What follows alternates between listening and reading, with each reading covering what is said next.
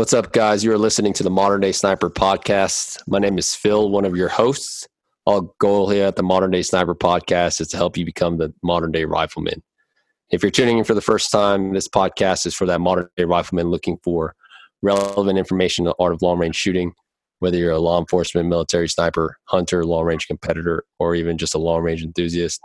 You are listening to this podcast because deep down, your end goal is to master the craft of being a precision rifleman.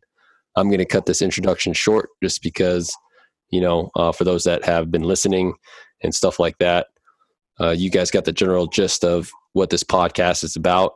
And again, if you're tuning in for the first time, go ahead and you know check back on episode number one to figure out um, who is behind Modern Day Sniper Podcast, who Kalen and Phil are, and kind of what our goals with uh, this uh, Modern Day Sniper or this podcast is about. So, uh, without further ado, Kalen, what's up, buddy? Man, what's happening? What are we talking about today, man? We are going to talk about ballistics, and the type of ballistics is external. And this is a topic that I really enjoy to talk about because uh, I kind of geek out on that stuff. Um, and I notice one thing that people lack in this area is an understanding of some core concepts that are going to help like that it's going to help them understand um, more concepts later on down the road. If you don't have a fundamental understanding of how all of this stuff works you're going to have a difficult time understanding other concepts. And instead of understanding it you're just going to be hitting the do button using electronics and not even understanding what it is that you're doing. And we always want to understand the why behind the how. So we can then ask more questions and then go a little bit deeper once you understand all that stuff in the background. And so what we're going to talk about today is is just like a like a brief overview of some of these core concepts that you know you might know them you might already know them and you might be super comfortable with them and that's cool that's fine. And then you can eventually move to the point of understanding where you can actually teach it. So it always helps to hear some information over and over again too. Um, the other part of this is we want you to learn how to use your equipment. So you, you guys out there have a lot of equipment and I see a lot of people, especially newer shooters in the game, they don't understand what the equipment's actually doing for them um, or what it could do, or the potential of what it could do. And so I just want to just kind of talk about some stuff and get you guys thinking about where your heads should be at and some little homework assignments, so to speak, as to that what you can do on your own when we leave. Yeah, so Kalen and I talked about kind of as as we grow our modern day sniper podcast. You know, um, one of the things that we we're seeing trending on, uh, you know, what's uh, gets a lot of um, of downloads is a lot of our technical top podcasts. So, you know, uh, for everyone that's listening, what we can do or you can you know pretty much always go back to let's say the first 15 knowing that it's you know the basic um, the basic uh, knowledge you would need to understand long range. So you know in, in, the first 15 episodes of modern day sniper podcast we can always again point that new listener to it. Like hey you know if you're if you're tuning this first time um, and you're just getting into long range hey you know before you even dive any deeper into the podcast we're talking about um, you should go ahead and listen to you know podcasts one through 15 uh, because we talk about all that basic stuff. Um, and uh, a, a lot of this podcast is going to be probably a reaffirmation of what some of you guys that have been doing long range already know like Kalen talked about. Um, or it might clarify a lot of stuff um, because most of the information that's out there i would say uh, external ballistics wise that's very um, objective. Um, it's it's taught by a uh, you know ball- ballistician that normally uses pretty big words. You know what I mean? A ballistician or an engineer.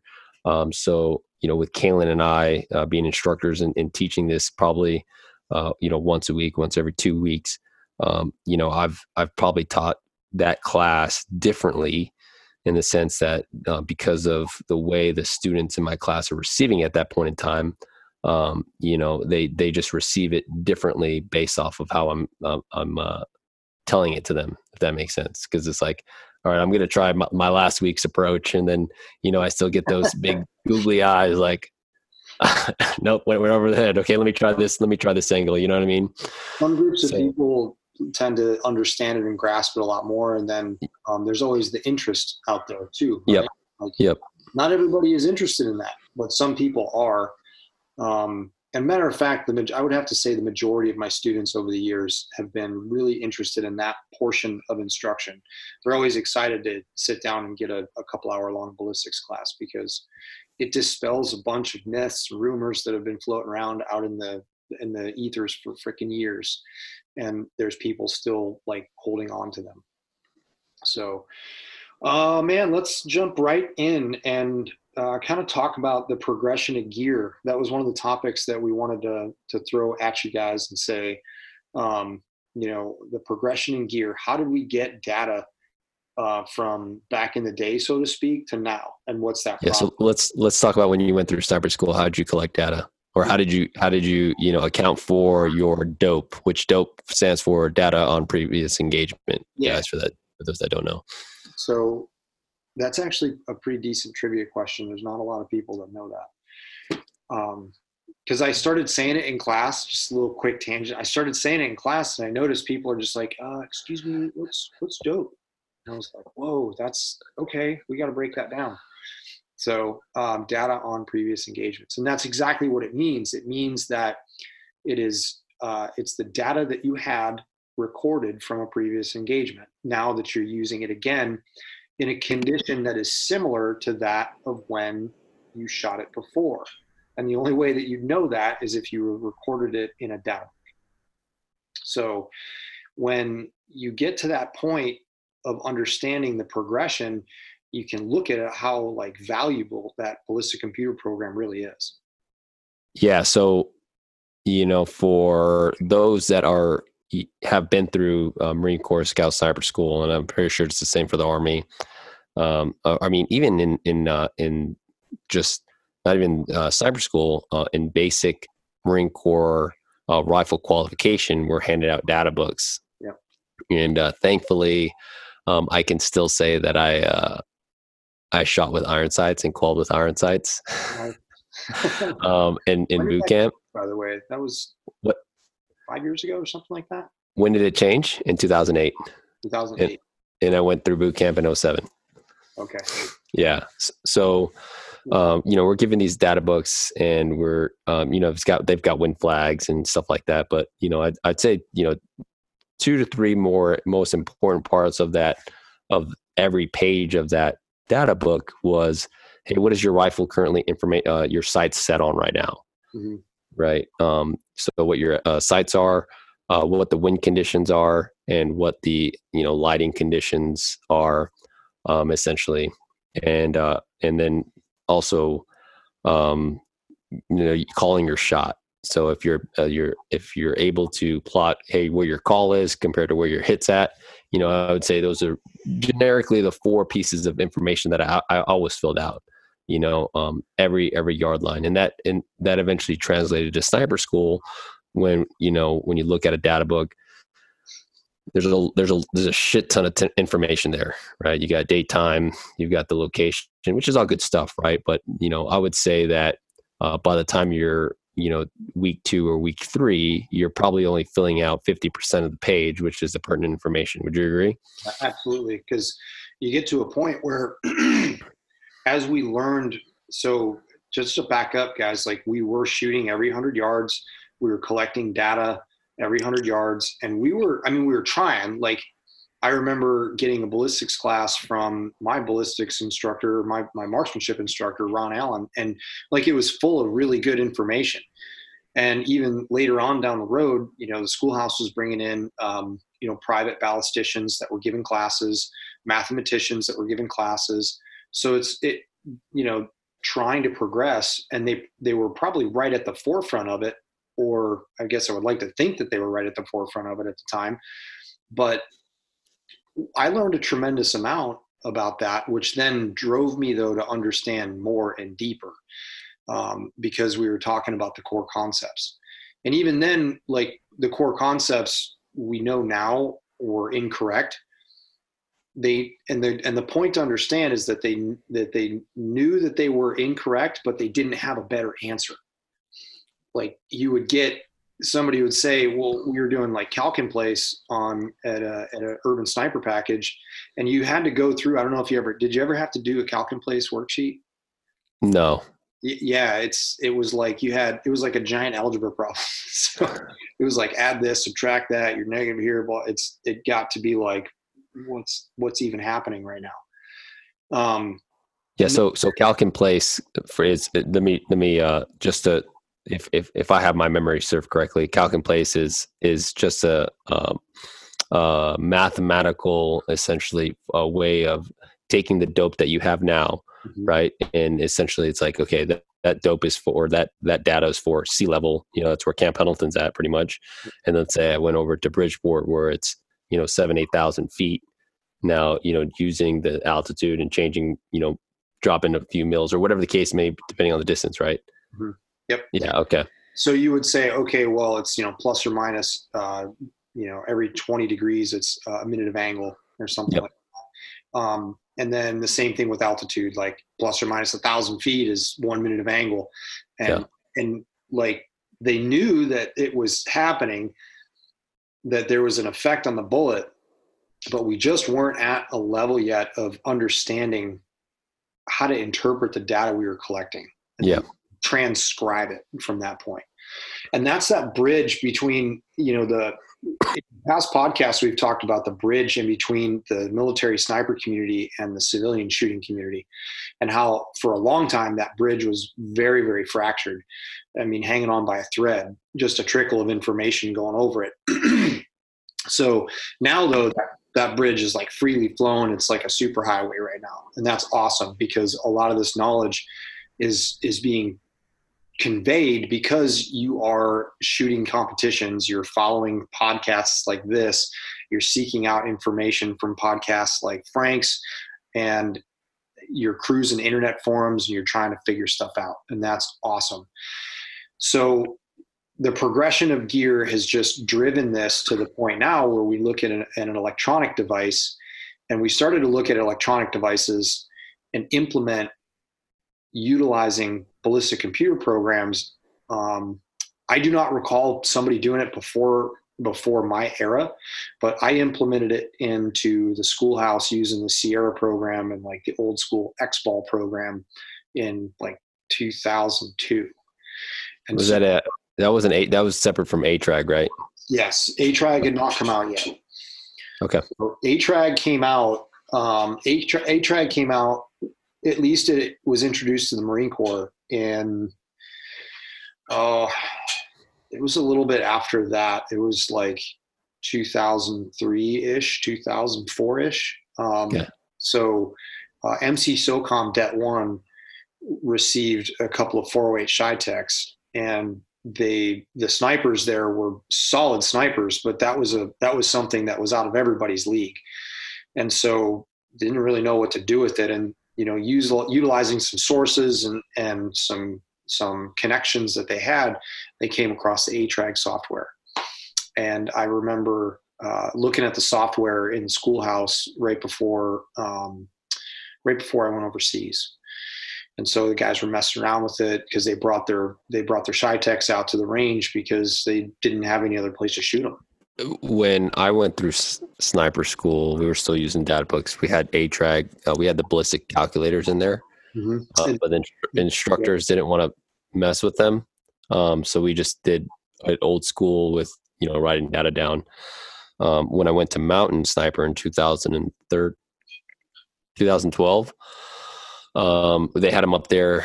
Um, but again, we didn't use them. We just collected uh, nothing but hard data.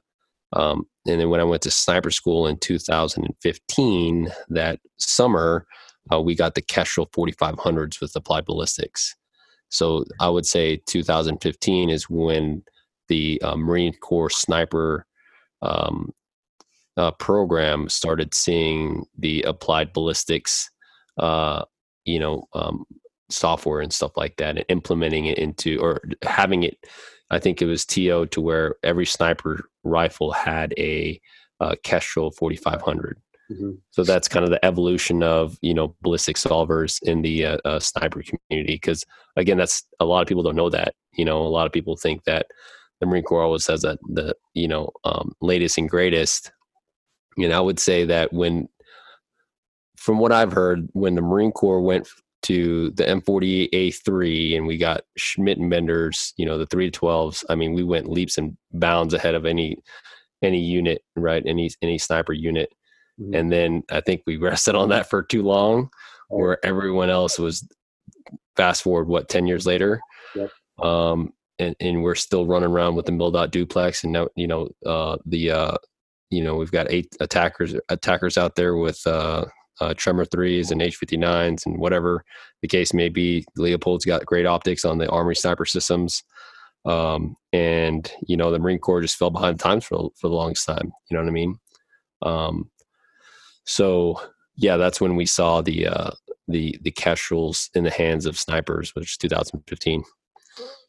Yeah, and and the the capability that the Kestrel gives you in terms of uh, the the amount of information that you can extract from that is pretty phenomenal, and it's extremely powerful uh, for your knowledge if you know how to get to it and you know how to use it. And not only that, if like you know how to get to it, but you got to know what you're looking for. Yep. You have to also have a background understanding of of the core principles of why it is that you're looking for that. Um, you know, case in point, like interpreting ballistic data, like a chart. Um, what do all the numbers mean? You know, what, what's where is my bullet? The the common trend is, excuse me, people not truly being aware of where their bullet is throughout the course of its trajectory in relationship to your line of sight. Like, at what point in time does it cross the line of sight? and what point in time does it make a second line of sight crossing, like fundamental trajectory stuff. Um, and then saying, okay, well, if that's the case, well, where, how high is my bullet on its maximum height on its way to the target? Because that's critical information that you need to know in order for you to make uh, a really, truly accurate wind call. We got to look at where the bullet's going to live and read the wind there before we make we can, before we can really get super tuned in with our wind calls. Yeah, yeah, so that's what we're kind of going to roll into the meat and potatoes of this podcast is kind of dissecting, I would say the the Kestrel um, and a ballistic program, right? Um, and you know, because I would say uh, we talked about this right before the podcast. Uh, a common trend that we see with shooters is the only time that they use the Kestrel is when they're out in the field or when they're on their gun, you know, getting ready to shoot. Mm-hmm you know and yeah i've heard all the stories like oh nothing's lining up my kestrel right now i'm shooting like crap blah blah blah you know um and it's like well you know have you have you messed with your your device or your ballistic calculator at all you know at home? To, to, is, to, is your is your kestrel messed up or are you shooting shitty? Yeah you know and and uh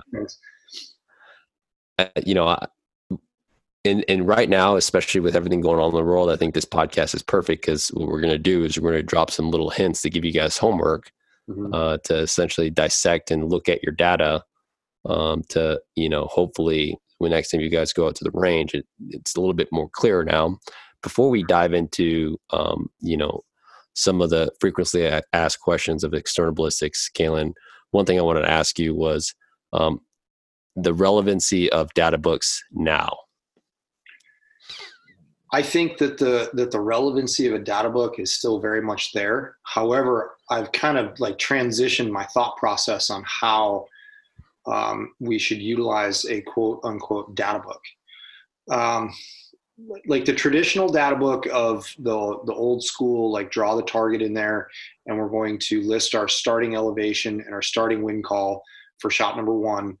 Um, fire shot number one you know observe the impact of number one then go to the data book and write all that information down like your wind call was garbage five minutes ago type stuff. So that is no longer applicable.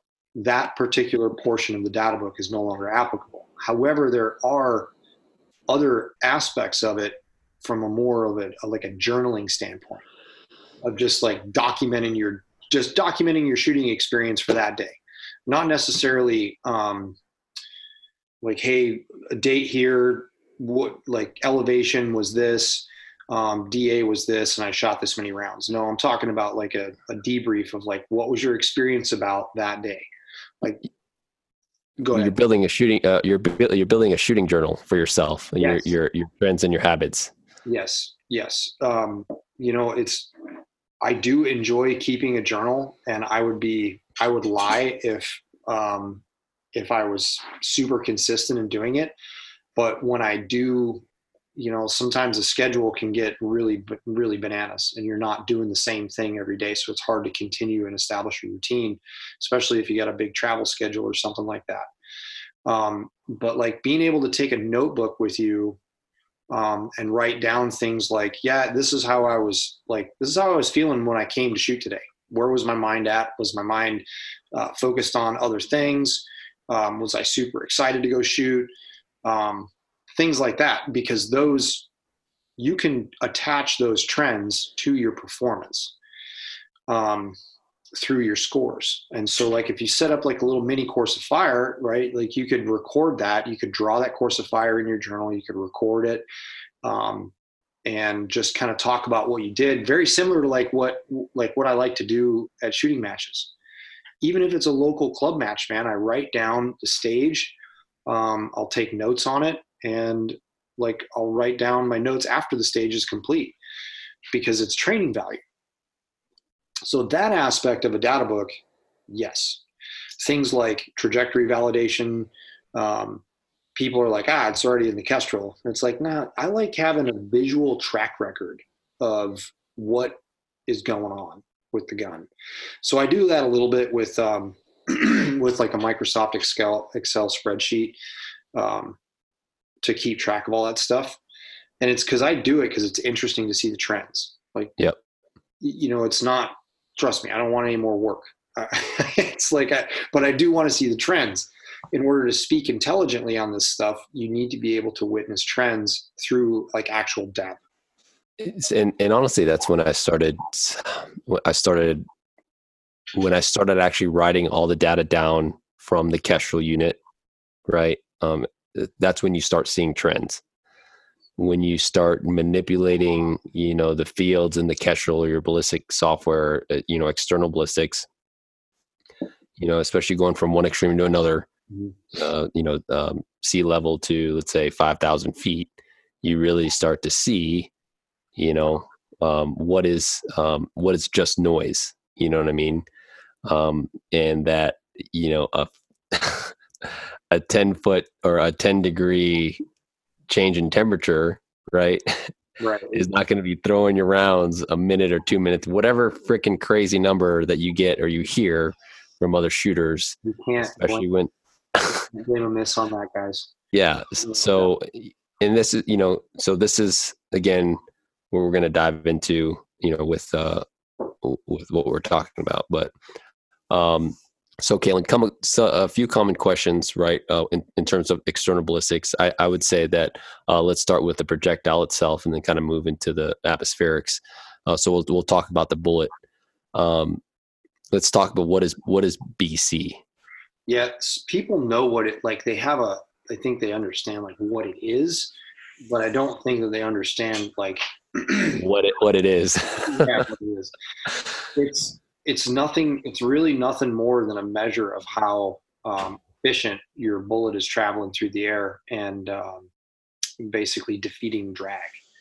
And so, so, so, by definition, what is what is ballistic? So BC stands for ballistic coefficient, and usually it's found on on a box of ammunition. So you know, if you're listening to, you know, if you're if you're near a shooter listening and you're like, well, where the hell do I find the BC at? It's usually printed on the box of ammunition.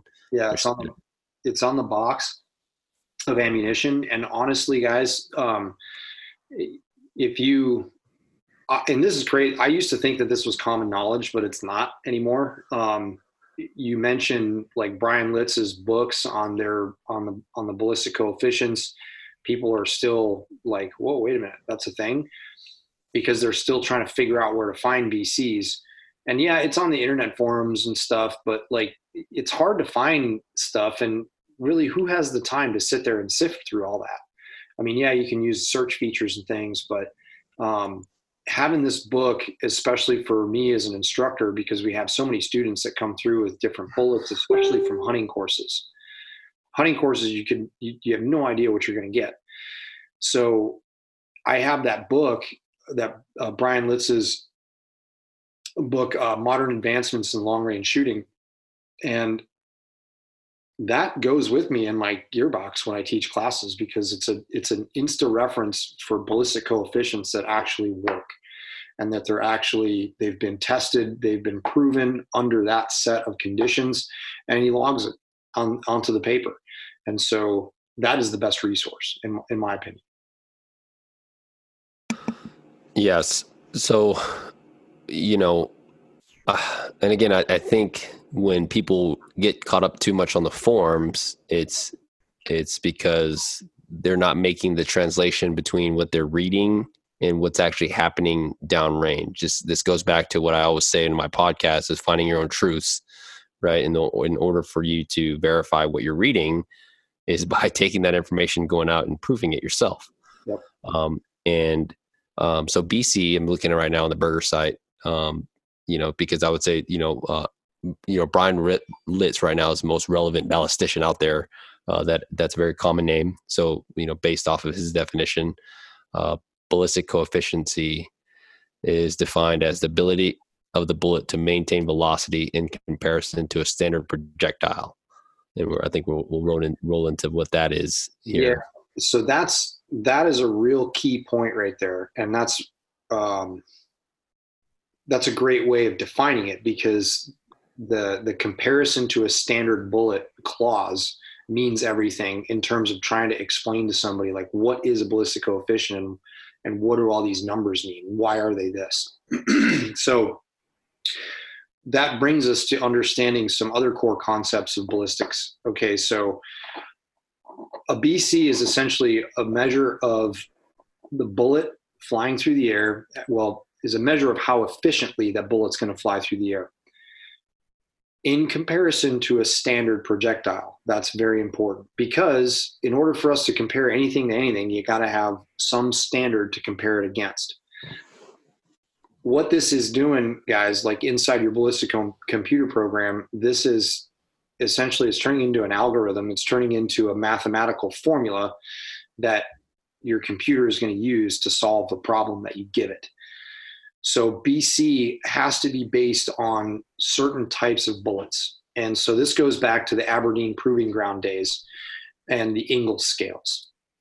So these scales were developed to model different bullet types um, and different bullet characteristics and their drag coefficients. And what that means is like we have a pistol bullet that's being slung through the air at 1200 feet a second then that bullet looks a certain way. It has a certain uh, a certain shape and certain dimensions because of its size and its mass that it has to be.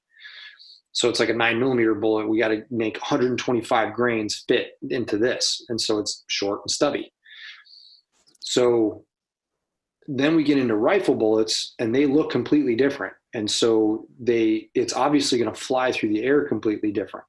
So we assign a drag curve to that and a, or a drag coefficient curve. And all that is is a measure of um, you know graphical representation or proportional representation of uh, the bullet's deceleration. And that's important to know because each one of those numbers, each one of those G scales has its own standard bullet. So there is like a standard, think of it like a reamer, right? Like a SAAMI spec reamer. There's a specific reamer for a pistol bullet. There's a specific reamer for a G2 bullet and G3 and all the way on down to G8. Is that making sense? Yep. We're the most common. So the most common G1 and G7 is what we use for long range shooting. Yeah, G1 and G7. And so the guys that are getting into the ELR stuff, uh, they could be using a G8 profile if they're still using, um, if they're still even using BCs. So and the reason that I say that is because a BC was was once the most common method of figuring out where your bullet was going to be in time and space. That's basically what's occurring. We're we're utilizing the mass, the size of the bullet, its its shape, uh, dimensions of its boat tail, and it's all going into a formula that says it is going to experience this drag at this point in time in its speed. And therefore, we can accurately predict where it's going to be in space. So that's the old school way of doing it. And when I say old school, it's still it's still totally relevant, and people are still using BCs. But now that we've gotten even more accurate, we've moved beyond BCs, and now we're using radar-derived drag curves uh, b- before I before I sorry before we get into drag curves, I would I would say that uh, one thing that a lot of shooters don't know as well is that uh, the BC of that bullet is also changing uh, during its flight. Mm-hmm. And normally, that number that's printed on the box is the average BC, usually in supersonic range of how ba- fast that bullet's traveling. Is that correct? It, it actually it, it, depends on whether it's a G1 BC or a G7 BC. Yeah. So this is, you know, this is where it gets a little bit wonky and it kind of gets difficult to explain to people. Yeah. Um, and that's where it's like understanding the core concepts come yep. into play as being super important. So remember the standard bullet, right? So if I have a G1 ballistic coefficient, that means that my long range bullet, my super sleek long range bullet, its drag is being compared to that of a pistol bullet. So therefore, the standard rifle bullet that we use is a G7 BC, or I'm sorry, it's a G7 uh, drag coefficient. So we have the BC, but the standard bullet of a G7 has half the amount of drag as the G1 bullet. Okay, so that's 0.5. That that number, that's your form factor. And so this is where BCs and and like understanding how a BC changes in flight. So the form factor is basically comparing like what your bullet is to the standard that it's that the number is measured against. So like in our case, like with the 175 grain Sierra Match King, a G1 BC, like if you went and looked on Sierra's website, that would be like point. Uh, I think the BC is advertised as 0.505. Well, that 0.505 BC, and this is what we started to learn when I was implementing these com- these ballistic computer programs into the sniper school in like 2001, 2002. We were taking the G1 BC and putting it into the computer program, and we were noticing that data would track perfectly up to about 650 yards, 700 yards, depending on the DA. And so even with even with not understanding the difference between absolute pressure and barometric pressure and kind of screwing those numbers up, we were still accurate because we were uh, consistent enough, um, and we were able to track it. But what we didn't understand was why why is this happening? Um, why am I seeing a separation in the in the predicted data at that 600 yard mark. So there's a, a, couple of different things going on there. Most of which is the problem with the BC we were using because a G1 BC with that form factor, the BC changes with velocity. So you can you have to use velocity bands with these bullets. So if I plug in 0.505 that BC, that bullet has that BC, but only when it's traveling 3,000 feet a second. Yep. Does that make sense?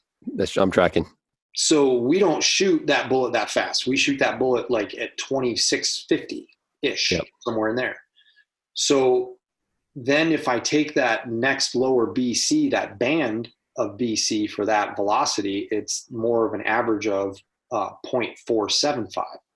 So you plug that into your ballistic computer program and you're going to get pretty close. Like you're going to get pretty close out to the edge of supersonic flight. It's just going to require some tuning. And the reason that it requires tuning is there's all different kinds of aerodynamic phenomena that occur to your bullet as soon as it leaves the muzzle. So even inside the barrel, your bullet is being smashed into the rifling, right? So it's being smashed into the rifling with 55,000 pounds of pressure behind it. And the rifling is exerting a tremendous amount of force and stress on the projectile. And then in turn, it's doing the same thing to the barrel. So your bullet's going to be slightly deformed. And there's, a, you know, some a plasma will atomize some of the back of the projectile, which will, you know, then turn into copper deposits. There's all different kinds of craziness happening inside the bore.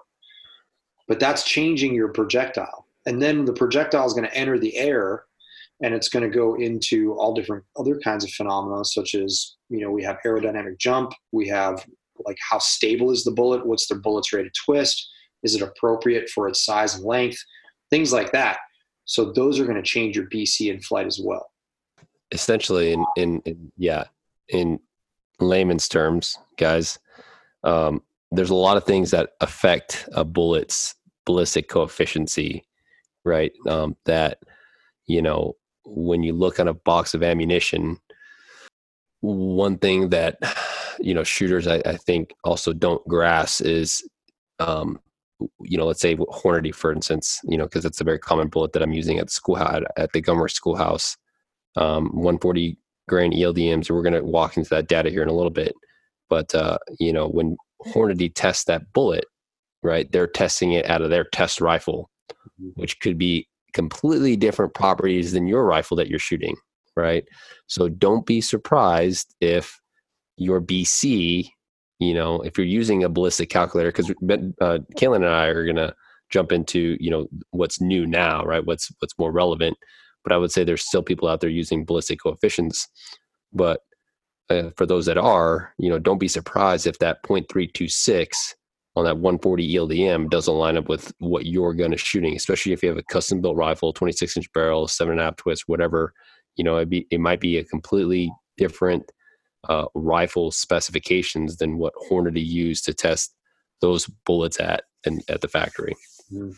That's important. To, that's important to remember um, because if there's anything that I try to get students to understand, it's that now in the year 2020 BC, your bullet, your bullet's ballistic coefficient is the is the the factor that is an unknown.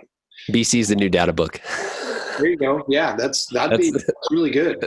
yeah, yeah, it, that's that's really good. So so uh, real quick before we we because I know Kalen's chomping at the bit here to jump into uh, Doppler and stuff like that. One thing that I wanted to uh, have in my notes here is to, for for those that are listening that uh, you know are still kind of new to long ranges is a BC, a bullet with a higher BC over another BC, right? Um, given all other variables the same, such as muzzle velocity, um, atmospherics, that bullet is going to uh, fly more efficiently through the air, uh, meaning have a lot flatter trajectory, you know, especially at the further distances. So, case in point, I've got uh, my ballistic data from um, uh, my last podcast or my uh, episode seven podcast where I'm by myself.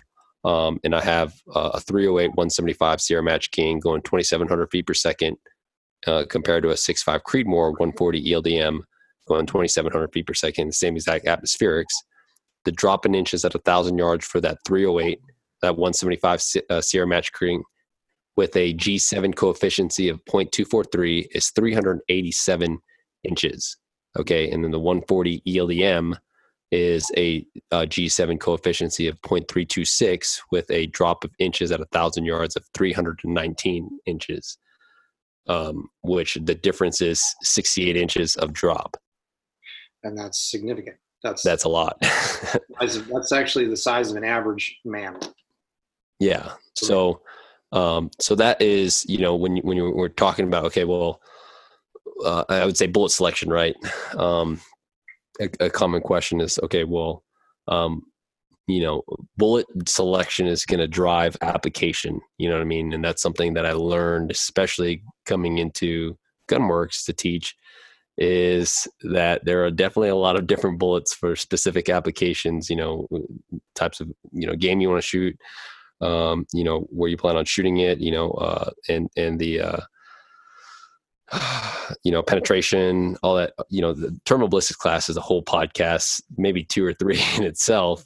Uh, but I would say, you know, if the common bullets nowadays, you know, Kalen and I are going to talk mostly for this podcast, very two popular introductory bullets that I still love and still use, uh, which is a 175 Sierra Match King uh, out of a 308 and a uh, 140 ELDM out of a 6.5 Creedmoor.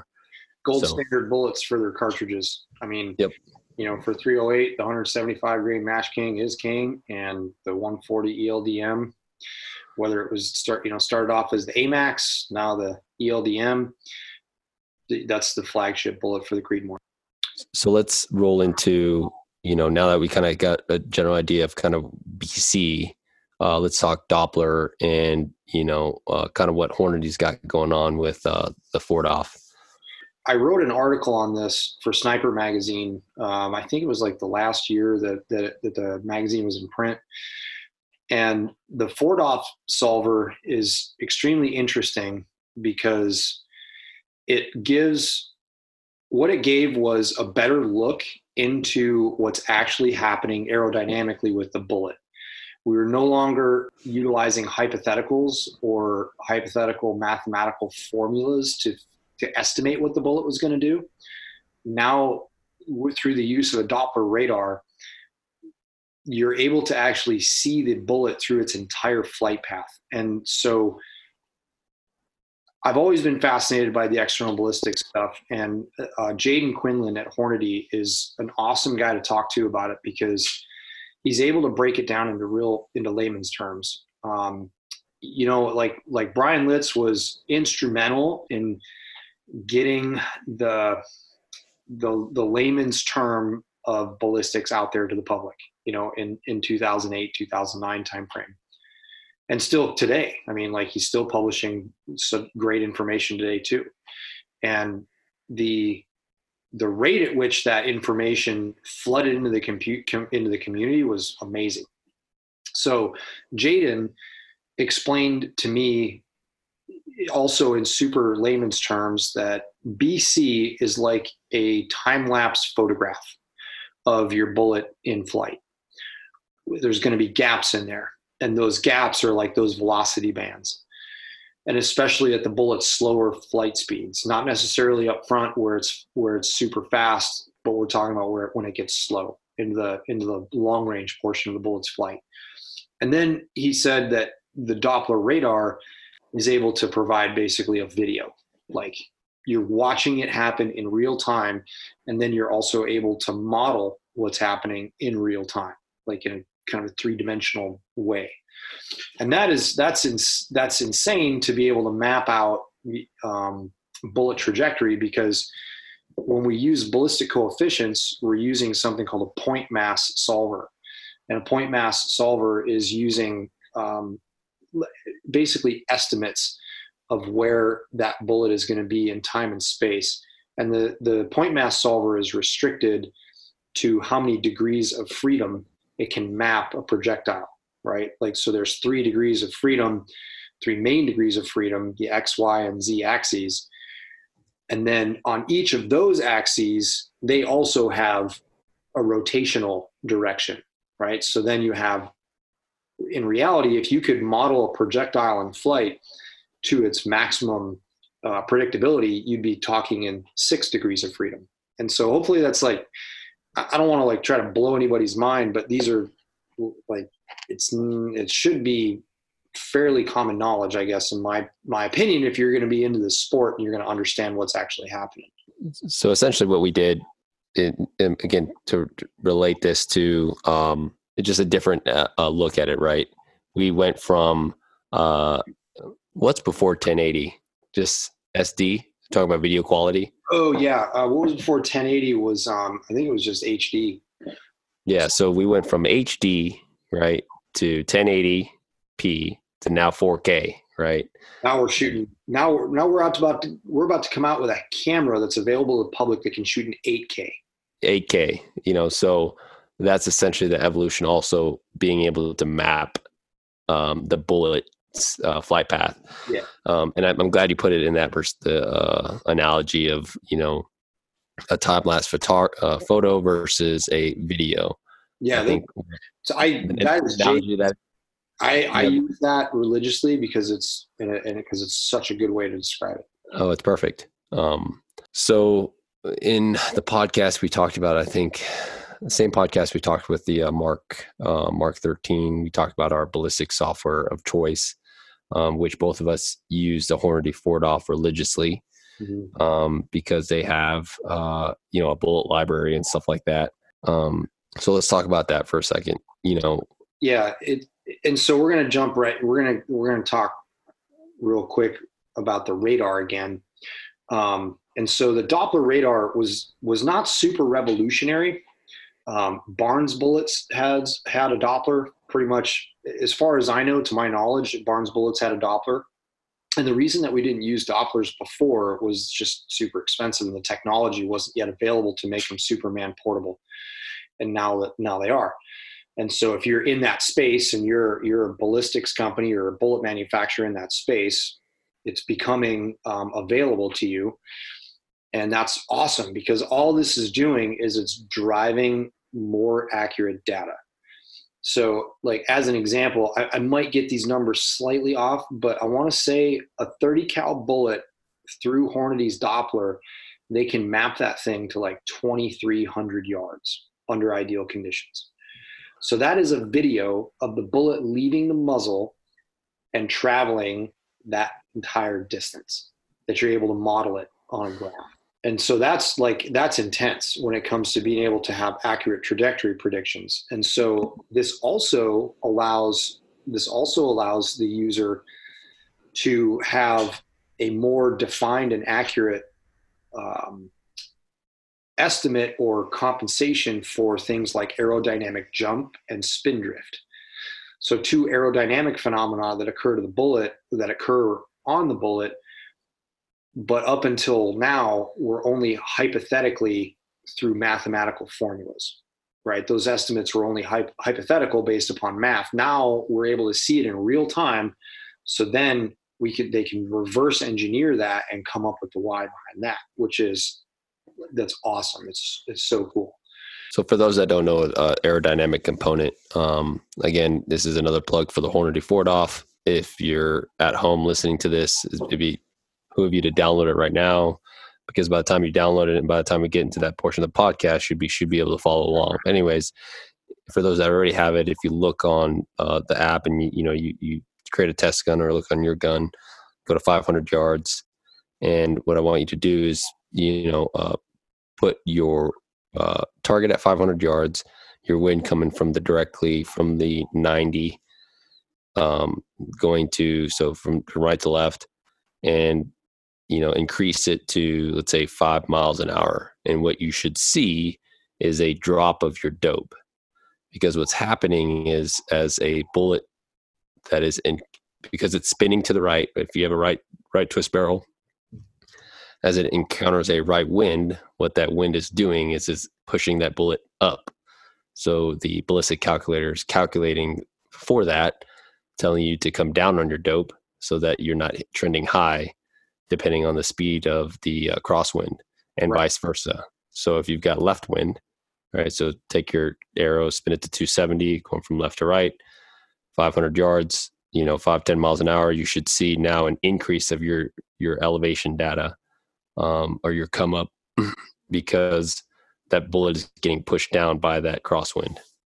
Did I, did I say that correctly? Yeah, yeah. And so the the thing the thing to remember, guys, is that it's not a function of like the spin catching the wind and slinging the bullet like a lot of people think it is. It's actually an aerodynamic phenomenon because the bullet is always wanting to point itself into the wind for one. And when you compound all of those different axes with all of those different forces and moments, you start to get something called precession. And that precession starts to occur and it's basically the tip of the bullet drawing tiny little circles around its axes.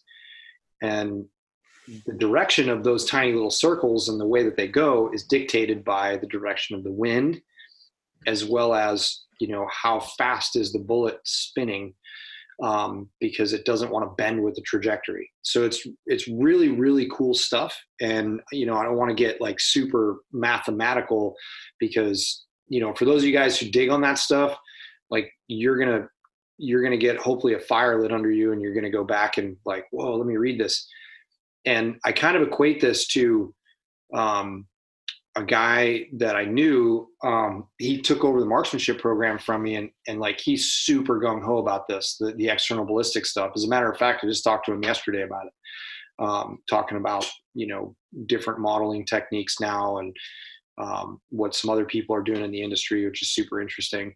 And he wanted to come in and teach all this stuff. He wanted to come in and teach like where does the BC come from to basic sniper students, and it's not relevant information to know at that point in time, but it is information that if you wish to progress and rise above the status quo, then this is information that you really do need to know and understand. And if you're an instructor, you need to know this information inside and out and be able to teach it and to be able to teach it in a way that that you can uh, connect and communicate with people that have a different learning style than you. Yeah. So ballistics is super dry right?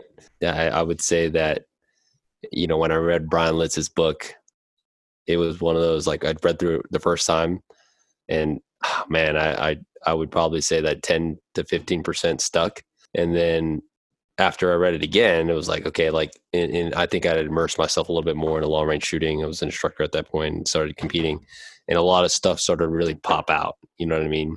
And depending on how dedicated you are to you know investing yourself in the art of long range shooting again Kalen and I are forever students and I can't even stress that enough and we appreciate everyone you know uh, the comments that I get like hey man you you're a truly master master of your craft and I don't even think I've scratched the surface to be honest with you no. um and I love learning about the stuff I love picking the subject matter expert's brain for instance, uh, I met an F class shooter at a uh, PRS match. He started getting into PRS, and you know, I asked him some, you know, common things that, you know, about ballistics and cleaning a rifle that you know that I could probably use on my side of the house. You know what I mean? To see how they, because I mean, they really, if you look at an F class shooter, a bench rest shooter, I mean, what they what their goal is to truly accurize a rifle system. You know what I mean? Yep for, for me, I'm trying to to drive an accurate rifle system, but uh, I'm not too worried about accurizing it to the to the fact um you know I'm, I'm printing you know 0.1 inch groups at a thousand yards. Like no, I, I don't. That's not you know for me that that's a waste of my time because you know that's only done in the prone. I want to be able to do that you know, or you know, maximize the capability of a rifle system in any kind of shooting position, standing and sitting. So that's where the practical side of the house is. Sorry, guys, my my daughter's getting uh, ice for me, so if you hear that in the background, that's what that is. um, cut you some slack, man. anyways, um, but yeah, no, this this stuff fa- fascinates me. Um, you know, you could easily get down the rabbit hole uh, with uh, external ballistics. But hopefully, you know what this podcast does. Again, it just provides you guys a a different um, step and a way of we, the way we communicate it. Because again, you know, Kalen and I probably teach this class um, right along with our uh, fundamentals class religiously, and I would say this is the I think it's easy to teach fundamentals because we're really passionate about it. It's very um, you know easy to to diagnose the um like the why right? Give the why. Yeah. I, I think it's very hard to give the why uh, in terms of ballistics especially with that student that wants a little bit to know a little bit more yeah. even though it's completely irre- irrelevant at that point. Mm-hmm. it's it's hard to do man like to like you said teaching the fundamentals is is is like you teach that stuff by the back of your hand but every time you learn something new with regard to ballistics you got to figure out how to work it into your flow. And not only then you got to figure out like okay do i really know this well enough to teach it and to like to yep. explain the difference between a g1 and a g7 bc to somebody that has no fucking clue what i'm talking about? Yeah. Like that's that's the level that you got to be of understanding in order to like make this click um, and I find it super fascinating. And and the the the other thing is like I am not a math dude. Okay, like a lot of a lot of you guys have these common fucking misconceptions that like this is all super ninja math, like mathematician stuff, and it's really not. It's just understanding some core concepts and and like uh, if I would have paid attention to if I would have known in high school that I'm doing like what I'm doing right now, that I'd be a professional long range instructor uh, and shooter and literally studying this stuff, it is all math. It is all geometry. It's all trigonometry. And it's all the dry stuff that I freaking hated in school because I couldn't relate to it. I didn't have anything to like make the connection in my mind. And so now, like my brother is um, just about wrapped up with his PhD. He's a physicist, and um, he is a tremendous resource, and he has been in the past. He's he's helped us out working with Marine courses, uh, the uh, urban sniper packages, understanding some you know things with mechanical offset and obstacle clearance, and really helping simplify things. And it's awesome to be able to to be able to get into that and understand that because you already have a core understanding of like what was before. And so like we kind of got down a little bit of a rabbit hole when it came to the the you know the the 4DOF like the Doppler, but the progression of where we're at in uh, in the in the science of external ballistics is truly at the forefront, and our community right now is truly at the forefront because we are we are synced right now with the with the with the military. And that bridge is full flowing like no holds barred and the information is sailing across the lines. And so we are at the state of the art in the community right now. After understanding so now we've so we've talked about the bullet right? We talked about 4DOF we talked about you know kind of understanding how uh, you know a ballistic solver essentially maps out uh, a projectile. Let's talk about the effects of um, some of the external factors of atmospherics uh, and what what truly matters and when does it matter? Yeah. At what point does it matter right? that, that's a huge one.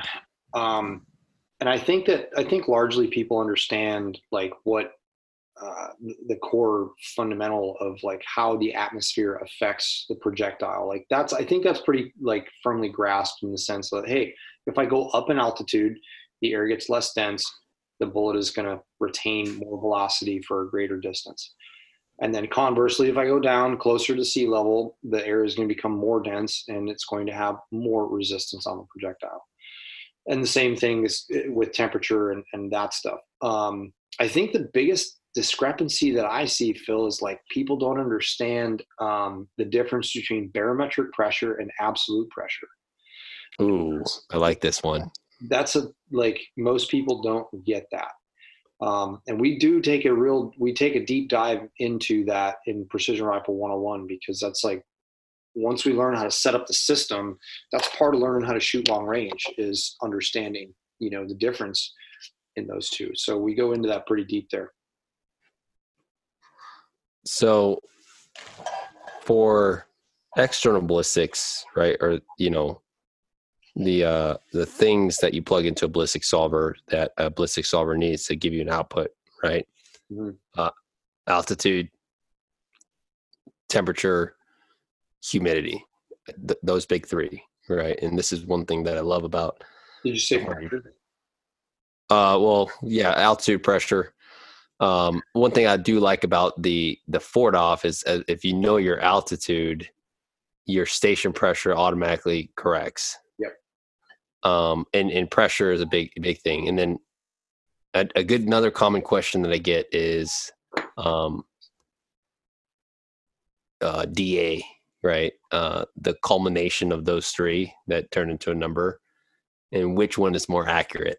Yeah. right. So it's a, it's a totally valid question. It is completely valid. So I would say that I I usually use those three mm-hmm. um, because with DA you can get you know 3000 DA by changing up those three numbers a different way, right? Yeah. Do it to a point, you know, and I, I, I, um, is is the so like does you know so you know what I'm saying? So like if I've manipulated temperature to where you know it's super hot only a thousand feet it still replicates you know 3000 feet of da Landed, yeah so it works versus versus let's say 2000 feet of elevation and 40 degrees, right? It's still, or, or 3,000 feet of elevation, 40 degrees, it's still three 3,000 DA. Does that make sense? It's it's it's the whole like three plus one equals four, two plus Yeah. two equals four. So it's all on bands. Yep. You can have you can have a DA condition replicated by just manipulating the variables, whether it's altitude or pressure, um, or I'm sorry, altitude or temperature. So DA guys like the reason that I say that I mean DA can be an accurate way. I I never validate a trajectory off of DA. Um, like I'll make DA cards that will have those bands that we were just talking about on them. Um, that we're actually we're in the process of creating our our cards, and I'm I'm pretty stoked about how they're going to come out. But the the way that I validate a trajectory is I use temperature, I use absolute pressure, and you always feed the computer with a humidity if you can. But when you're utilizing absolute pressure, you only have to give the computer two things. You have to give it the, the pressure of the air at the altitude you're at right then and there. That's not corrected to sea level. And then you have to give it a temperature. And the reason that you have to give it a temperature is obviously like density of the air stuff, but it also plays into the Mach value. Like, what is the Mach number of the day? Because the speed of sound changes based upon atmospheric conditions. But if you want to use barometric pressure, you have to feed the computer essentially four things. You have to feed it with the temperature, you have to feed it with the altitude, you have to feed it then with barometric pressure, and then humidity. So the reason that it requires an altitude associated with it is those barometric pressures are corrected to sea level, and that's for another topic at another time because that'll go cra- that'll get crazy fast, man. But, Um, yeah. So, guys, if let's, I, want to run through real quick um, an an example on a test gun um, of let's say you know a, a change of altitude in, in, in guys. Um, I know a lot of us are probably stuck at home working from home. Um, so this is some some homework you can do with your rifle if your rifle is built. So I'm just gonna pull up my app here. My test gun's a 6.5 Creedmoor, uh, 140 grain ELDM uh, with, with a 24 inch barrel, uh, which 24. I mean, it doesn't say what barrel inches. You know, it's muzzle velocity. So a 24 inch barrel usually produces 2750 feet per second. Uh, zero range is at 100. Side height is two inches. Barrel rate twist is seven and a half, which is common. All right, and I'm gonna just run in uh, mil radians. Okay, all right, so and we're going to compare. Uh, my rifle is a 308 Winchester, firing 175 grain Match King, and we are going to go ahead and use. Um, oh, let's see here. We're going to fire that bullet at 2,650 feet a second uh, with a sight height of two inches, a rated twist of nine, and I think that is it. Yep, we're going to use mil radians as well. And you're at sea level with uh, 50 degrees humidity and 59 temp. I'll be right there right now. Zero. You want 50 degrees? 59. Oh yeah, if we're gonna do standard, let's yeah, 59 and then 36. Is it 36 for humidity? Yeah. I did not know that. Now I know. All right. Okay, we're gonna hit save. All right. Let's just leave wind. Let's just leave wind at zero, zero, zero. Leave that out of the equation for now. Okay, so and we're calibrated in yards. So okay, so at a thousand yards, um, I have a come up of let's see, 405 inches, 405.9, so 406. Wow. I have a uh, come up of 307.35 inches. Yeah, it's a big deal, especially at sea level. Um, You start seeing. So that's a hundred. Well, that's a hundred feet per second difference, right? And then and then that is um, that is hundred feet per second difference. And you know, obviously, a, a six five Creedmoor versus the the one forty grain ELDM versus the one seventy five Sierra Match King. Yeah.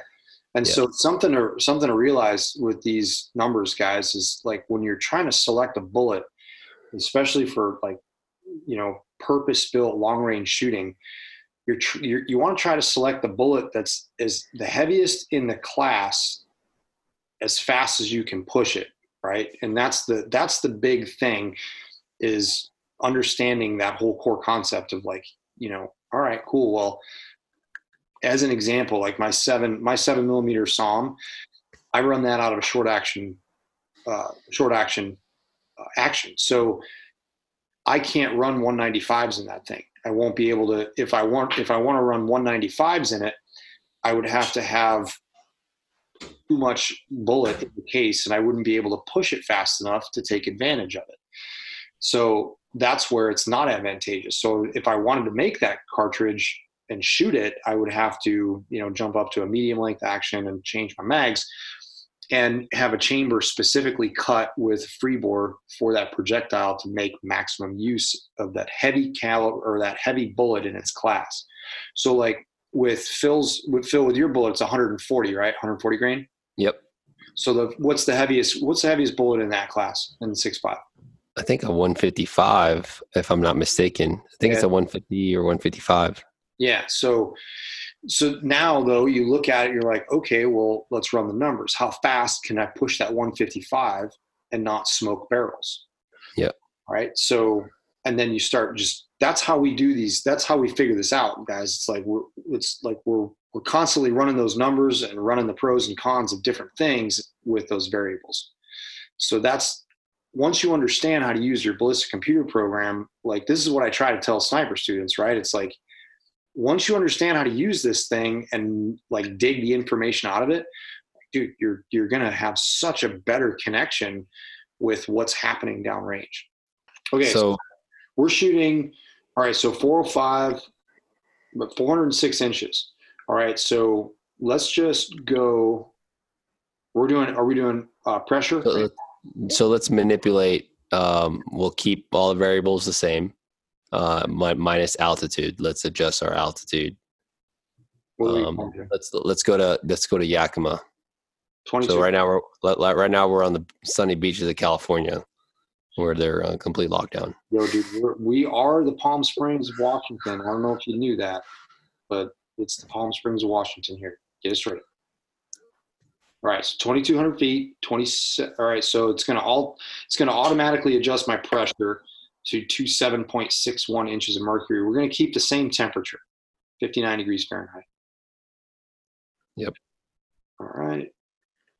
So let's see. We are Now we're dropping 380 inches. What's the difference there? Uh, for me, uh, 26 inches. So you got a 26 inch drop at a thousand yards. Um, so real quick, let's back up. Let's let's grab your um, data too. Let's do 500 and a thousand. Me? Yeah. So grab your 500 from uh, from sea level. Oh, 500 from sea level? Yep. Let me, get in here. So 500, 58, 59 inches. All right. Now we're going to go jump up to 500 there. We're going to go 2K, 2,200 feet rather. And then we're going to go to 500. That is 57. All right. So I got 57.8 at 500 with 2,200 feet.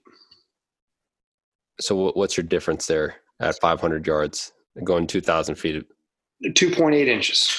Okay, 2.8 inches. So let's let's go ahead and take a, a tactical uh, tactical pause. Yeah. All right. So for those that are listening, you know, they're probably listening like, okay, what what the hell are they doing? So what I had Kalen do is, you know, um, you know, th- and this is understanding how to read your data. And again start starting to figure out okay well what the hell is just noise and what do i really need to you know when do i really need to start accounting for atmospherics okay so for your 308 difference at 500 yards going 2000 feet of elevation change your bullet in theory given all the uh, other environmental the same temperature and humidity is only being affected and it's going to be impacting probably higher, three inches. Yes, two So that's exact. Uh, three point eight. Two point eight to be exact. Two point eight. So that is just a little smidge over two uh, half a minute of angle at 500. You know, so now that we're now let's talk. Okay, what's our application as a competitive shooter? I mean, if you're shooting at a uh, you know two to three MOA target at you know off a barricade or whatever, it's at yeah maybe 0.1, 0.2. Um, but if you're a sniper, right, aiming at a freaking 30 40 inch torso let's say 30 torso right put it on center mass dude like if you're trying to pull your kestrel out at 500 yards to figure out where your dope is you were i mean you already lost right homeboy's already gotten You're way lost. Um and and that's why I, I i say you should know your dope out to at least 600 3.2 boom put on center mass Exactly. regardless of the elevation that i'm at. Exactly. um same thing for a hunter you know what i mean? Um you know i would say that's pretty in an acceptable kill zone there. Um you know and honestly most hunters are probably only comfortable out to 500 yards anything further than that you know? And this is assuming that there's no wind for six five creedmoor guys um, my difference is uh, at zero feet to 2200 so at zero feet at 500 yards my drop is 49.44 um, at 2200 feet at 500 yards my drop is 48.4 inches. That is a 1.4 inch difference. Right. at 500 now at a thousand um, i'm at 307 to 293 so that's a that's a 14 inch difference Mhm. right was just a little over a minute of angle. Okay uh, so yeah i would want to make sure that my atmospheric conditions are correctly um uh, yeah, are accounted for if i'm taking a, a- a long shot like that. And this goes back to uh, time and opportunity of what you dis- we discussed in um, a podcast uh, in our previous episode. Yeah, time and opportunity dictates all of this stuff guys. Um, that's why that's why we're really big on pushing you guys to use arm boards and pre-recorded data because that's you're not going to have time to dig into your electronics to find this stuff. And unless you got that data like johnny on the spot um, you, you might not even have time to do that. So when things happen they happen super fast and having those dopes memorized is, is super important the two most common things I hear competitors say, especially when they have a shit day, is "Oh, I forgot to uh, change my my Yeah. gun over to whatever profile." It's Yeah. like, oh my god, you know, uh, and you know, I, I get it. I, I get it when guys, you know, uh, some guys are just there to to hang with the boys and stuff like that. But it's like, dude, you know, like, I mean, you invested, you know, whatever match fee, and then you, you know, whatever, uh, how what travel costs and stuff like that for a, a simple fuck up just as that, right? and then and then your brain immediately just tells you, okay, I'm just here to hang out with the boys yeah well, if is if that's what you have to tell yourself to be okay with, you know, uh, poor planning. I mean, that is what it is, yeah right? But you know, stuff like that shouldn't happen. You know, if if you if you only pull your kestrel, if you don't just use the range to pull your kestrel out and just always completely rely on that data, Mhm. you know what I mean? As soon as I'm done with whatever checking day, and this is going on the competitive side of the house, when I'm done with getting all my atmospherics, like that immediate night before hanging out with and having beers with whatever, get all my gear squared away, and I write out my dope card for that week, that weekend. Just at in in usually, and I've said this in in all my posts. I've taken pictures of it.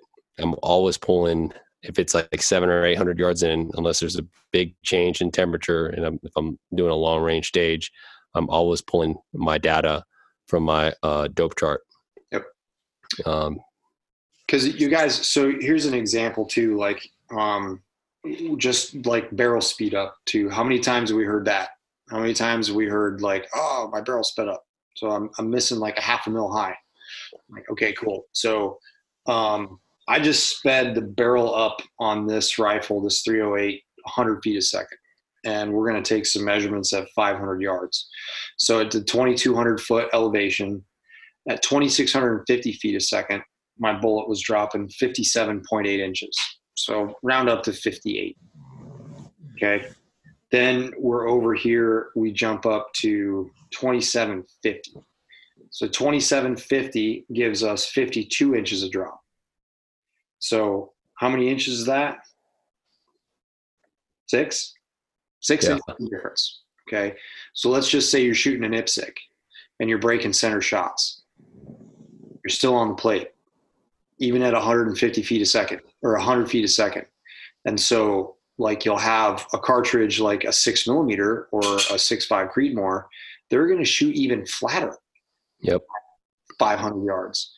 And so the difference in that 150 feet a second or 100 feet a second, whatever it is, and it's not enough, man. It's not enough to blame a miss on it at all.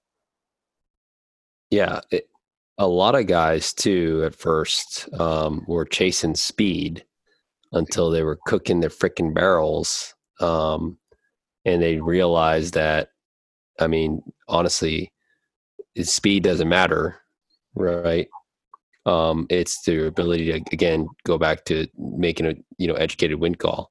Well, I think also it's like you know um, the lower the lower muzzle velocity is also less recoil, right? Yeah, yeah. Um, you can have like that's why the dasher is so awesome for people because it launches a six millimeter bullet. Um, people are shooting like 109s out of it, and it's only moving at what 2,800 feet a second. Yep. Yeah, if I drop my six Creedmoor down to 2,800 feet a second, the thing still shoots lights out, and it literally doesn't move. And I usually run like I usually run 108s at like 3150 because that's right. That rifle shoots them really well. Yeah, so so you know velocity again, and, and and I know these because we were we run the numbers. We look at our ballistic calculator, um, not always on the range, off the range when we're looking at you know, um, again just looking at di- dissecting, uh, you know, and utilizing the technology to our advantage. So, um, you know, and this is some basic stuff that you guys can do. So, you know, what you guys can do after this is just manipulate, um, you know, your uh, altitudes, you know, based off of, you know, where, especially as a hunter, um, if you're listening to this and you've got a guided hunt or, you know, you've got an area that you're, you're, you're um, hunting at, right. You know, it's as easy as going to Google. Um, and this is how I set Nicole up. Did I tell you that? Did, did, did I tell you that on the last podcast when uh, we were um, you guys went out and shot, and you made her we find and shot? Yeah, and and uh, she was I was showing her how to put all the inputs into a ballistic calculator, and she's like, "Where do you get all this shit from?" And I was like, "Freaking Google." well, you know, I told her I had the Kestrel, um, but I was like, "No, I don't want you. I don't want you to use that. Let's just use Google." And we put all that information in, and she shot out to 1018. You know what I mean? With just the information that she found off uh, her local weather app and Wunderground. it blows people's minds, man. It's pretty insane when you when you think about it. You're like, all right, well, let's let's break this down. I'm taking this tiny little bullet, this 108 grain little thing, and I'm going to predict exactly to within like fractions of an inch of where it's going to be in time and space. That's pretty fucking cool. one thing when I was um in uh, uh when I was a stalker mode, um stalking Kalen Wojcik, you I don't know if you were still with Magpul at this point, but you had this video. It was like a promo video of one of your classes, and you know once you've you know are confident with your data, the range all it is is just a number. I think, Yeah. I think that you, I think you said that, or one of your students said that.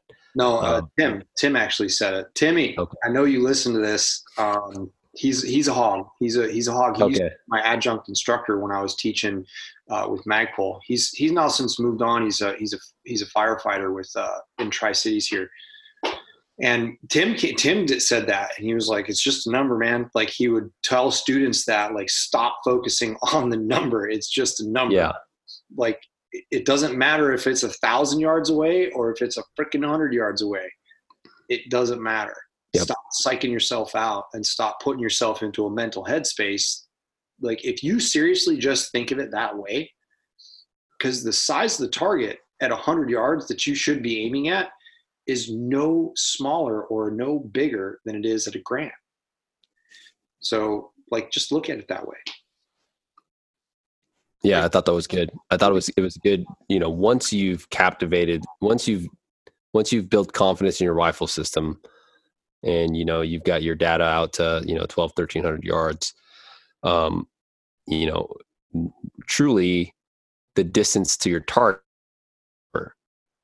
what really matters at that point is you again going back to you know what Kalen and I always preach the fundamentals of marksmanship and being able to again drive that gun regardless of the conditions regardless of the situation standing kneeling sitting 15 10 mile an hour winds right uh, to be able to put that bullet on your target right? Yeah. And honestly like if there's anything that you guys gather from this podcast let it be like your quest for information. Because what we're trying to do with with this education man it, and you can man jump in here because i'm sure you share the same the same thoughts. You're removing variables to the point where you can define exactly what it is wrong with your technique and so like i don't want to have to worry oh man did i bet like was my dope bad for that shot or you know did I um I don't know or was it me? Like I want to be able to definitively say it was me. Like I don't want to be worried about my load development. Like guess what? All you guys with these like gnarly low SDs that you're posting up on the internet, nobody cares because it doesn't matter. It's like, yeah, that's awesome if you want to achieve that level, but like factory ammo ain't holding anybody back. So like it's you got to start looking at what matters. And then through that, you're going to find out like, okay, yeah, this was me. I don't want to come up to the firing line and wonder if any of those other variables that I truly could have put my finger on and like removed from the equation because I want to walk away from the firing line saying, okay, so this was my error right here. These three things. Okay, so I'm going to put these into the notebook, into the shooting journal, and those are the three things I'm going to focus on with my deficiencies. One thing that going back to being a modern day rifleman and you know again training for other aspects of being a rifleman not just competition right so essentially when we go to the range especially your focus Kalen when you go to the range you're not you, you know you don't train to compete right? You know we train to be proficient with the rifle and to again maximize um, our potential uh, with that the capability of that rifle system um, and uh, in any environment that we're at right? In any in any um, application that we're at you know whether we're a sniper hunter competitor um, so you know one thing that kind of blows me away with you eh, the couple times that we've shot together and again you know that i'm i'm a more com- on the competitive side than you are i mean you come and show up and you just you just take names, right? um, just because of that basic understanding of the fundamentals in a uh, even in a, a, high stressful environment, right? Uh, so what I'm getting at with that is, you know, uh, and I know you hate the reloading bench. Um, I'm sitting at mine right now. yeah, well, you you're sitting at it just because it's a it's a great it's a great uh, a great place to do a podcast, especially with the with the background. Um, but that's one thing that I, you know, I got into reloading as a necessary evil. Mm-hmm. And, you know, as an instructor, I wanted to know a little bit more and, and I, and I like it. Uh, but when I started becoming a serious competitor and chasing, you know, the podium and stuff like that, um, I got sick of being more at the reloading bench, reloading my rounds than being at the range. Yeah. And it wasn't fun anymore. Um, so what I started doing was just shooting factory, and I was holding my own. I was, I was, you know, I, I have a couple podium finishes with factory ammo, um, and you know, even even with some of my non-podium finishes, um, every missed shot I know was myself or a bad wind call. You know what I mean? Um, I would say with factory ammo, there was probably out of you know 100 shots, two or three shots that I would be like, oh, that was probably you know SDs at that point. Um, but the other 97 or whatever, eh, whatever ones that I missed, I knew it was a bad trigger press impatiently, or it was just a bad wind call. Yep, I'm I'm I'm 100% with you on that. It's it's uh it's a reality that we have to face, man. We are we are yeah. not infallible and I think a lot of this stuff is driven by gear in the sense that like somebody's like, yo, I just paid all of this money. Like I have the most ninja equipment out there. I got like the whole FX 120i 419 setup, the Dillon, the the friggin' um, the newest badass annealer. And it's like, dude, it you're not you're still the lowest common denominator. You know what I mean? Like yeah. And, and you have to make all of that stuff work which is what we're you know going to get into. Like we we're we're filming for our circle of components clinic right now for our online training course and that's like setting up the gun and understanding like how to get it set up for you. And you can buy your way a long way right? You can get in there pretty deep with a pocketbook like if you got the depth but you still have to make all that stuff work and that's where the fundamentals come into play. So the the match stuff, I mean, it's just shooting. Like it's just yeah. we're just shooting rifle. Like that's all we're doing, man. There's nothing special about it. You're just shooting a rifle, and like that's how I try to approach competition when when it comes to that. Because i I'll admit, man, like if I if I go to if I go and I worry about how I'm going to perform, it's like, ah, man, because it it messes with my brain because that's truly not the reason why I'm there. And and like you know, if you don't if you don't like get your ego out of the way, it'll mess with you, and then you're going to start thinking about all this other stuff, like all these variables, these external ballistics variables. Maybe, man, maybe it was my aerodynamic jump. Dude, give me a break. Like, no, it's you. You just missed, man. Just live with it, understand it, and then learn from it again, guys, I'm not I'm not knocking on you if if you love the reloading bench, if you love to chase SDs, right? Um, because for some people that's a hobby, you know. Um, but uh, manage your expectations of performance in terms of right. Okay, am I spending too much time on the reloading bench versus the range, right?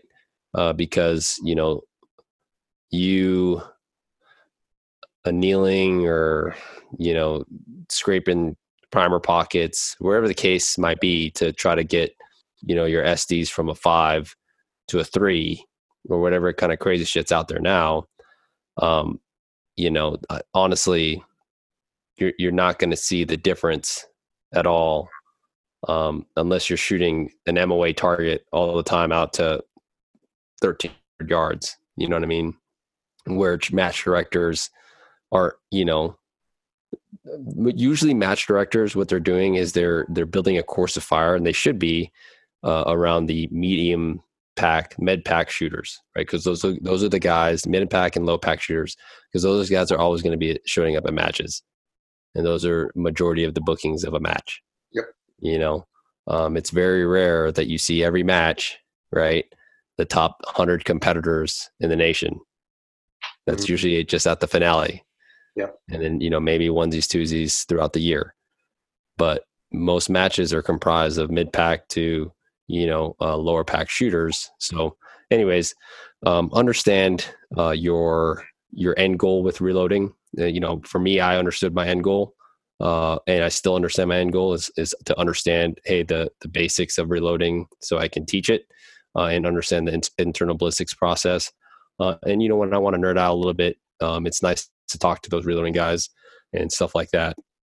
But uh, you know, my focus usually is at the range to apply because yeah. you know even with all the custom built rifles that I have now, I say this all the time. I, I would never, I will never ever be able to outshoot the capability of them. Mm-hmm.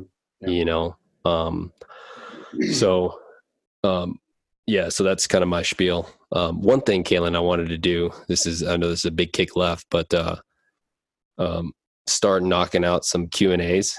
Yeah, uh, yeah, for sure. So, so I think I'm just going to do one because this kind of applies to both of us. So maybe you can do one and I, will do one of, of a Q and A. Um, so a Q&A that I just got recently that's fresh in my head it came from uh, Instagram and it was uh, Zachary Washington and he just getting into competition shooting. He listens to us. Um, thanks for listening, man. First off, and thanks for uh, being supportive of the podcast. And his question is uh, something I've wondered. Maybe y'all can cover it on the podcast one day. You and Kalen came up on McMillan stocks in the Corps. Is there any specific reason y'all don't shoot them in competition, and why we went with the KRG? Interesting. That's a that's a great that's a great question because I always tell people that the foundation of my long range shooting came from a stock, and I for me I will always gravitate toward a stock, even though I don't have any Mc, McMillans. I have all Manners actually in in my background right now. I've got my Manners PRS one, um, and all my stocks are Manners stocks. So for me, um, reason why I went over to KRG is the minute that I interfaced with it and I tell this to people all the time, the most contact points that you have on the stock at all times is the rear of the stock. Mm-hmm. Your grip, where your face and your support hand and your shoulder connection, right? Those those main points. The front end doesn't really matter, right? That's all accessories and stuff like that, um, eh, or you know the modularity of um, of of you know that that system as well. Obviously balance, but I would say when you're connecting to that rifle, most of your points of contact are in the back by the buttstock. And as soon as I jumped behind the KRG, it immediately felt like a stock. And I think that's why I eventually gravitated to it because it not only felt like a stock, but now it had all this modularity with it yeah. as well. I agree. I mean, like I do enjoy the, the fit of a traditional rifle stock, just like just like you said, man. Like the the the verdict stock that I have is just it's like coming home almost. You know, you you just slide into it and you're like, ah, oh, that's that. It feels good. It feels like a great connection. Um, some of the reasons why, for me, I choose to drift away from the McMillan, and I even have like I even have some Sentinels, and, and like I love Terry's design with the Sentinels. It's awesome. What I've come to find out though with um, our new shooting style or our updated shooting style of getting the rifle very center line.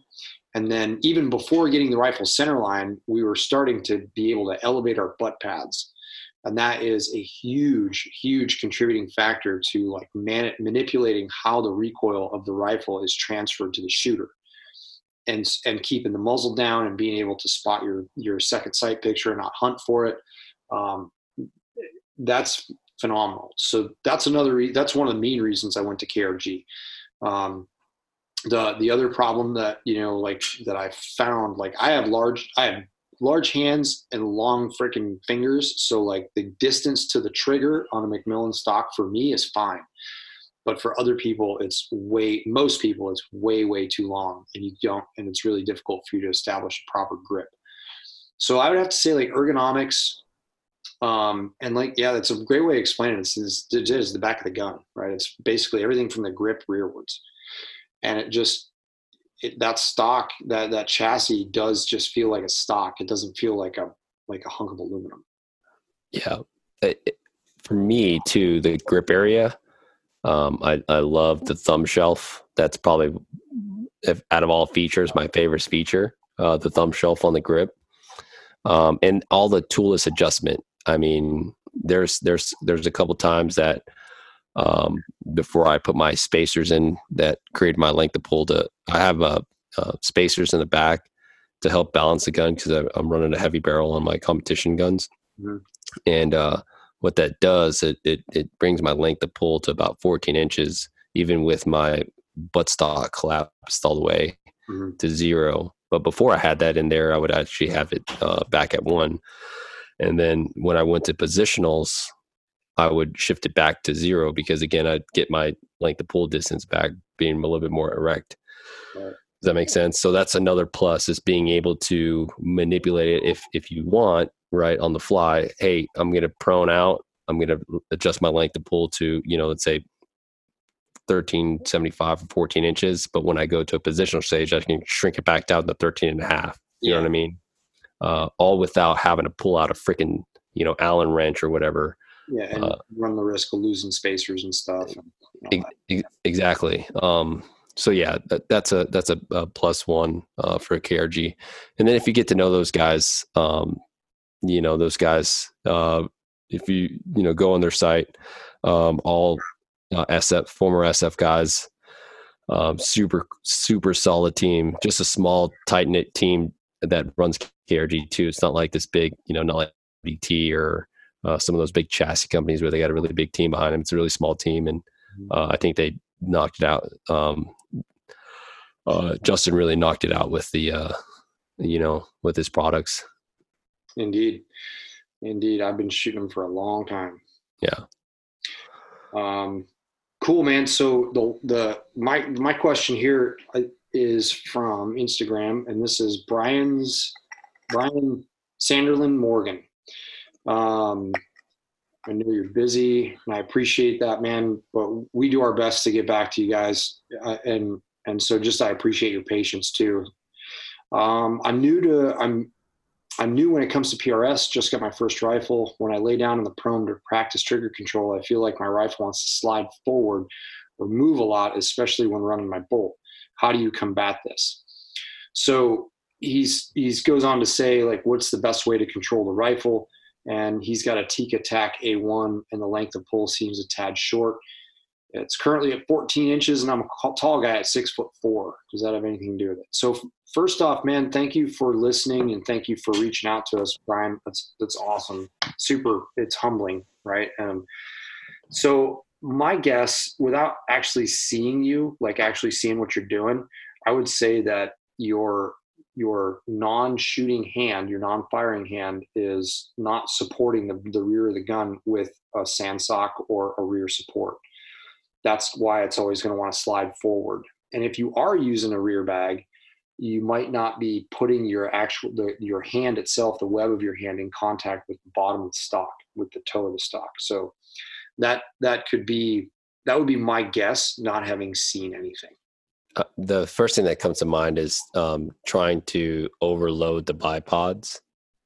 Um, you know, that's something that I've really changed since the first time I was taught, um, you know, loading the bipods to now.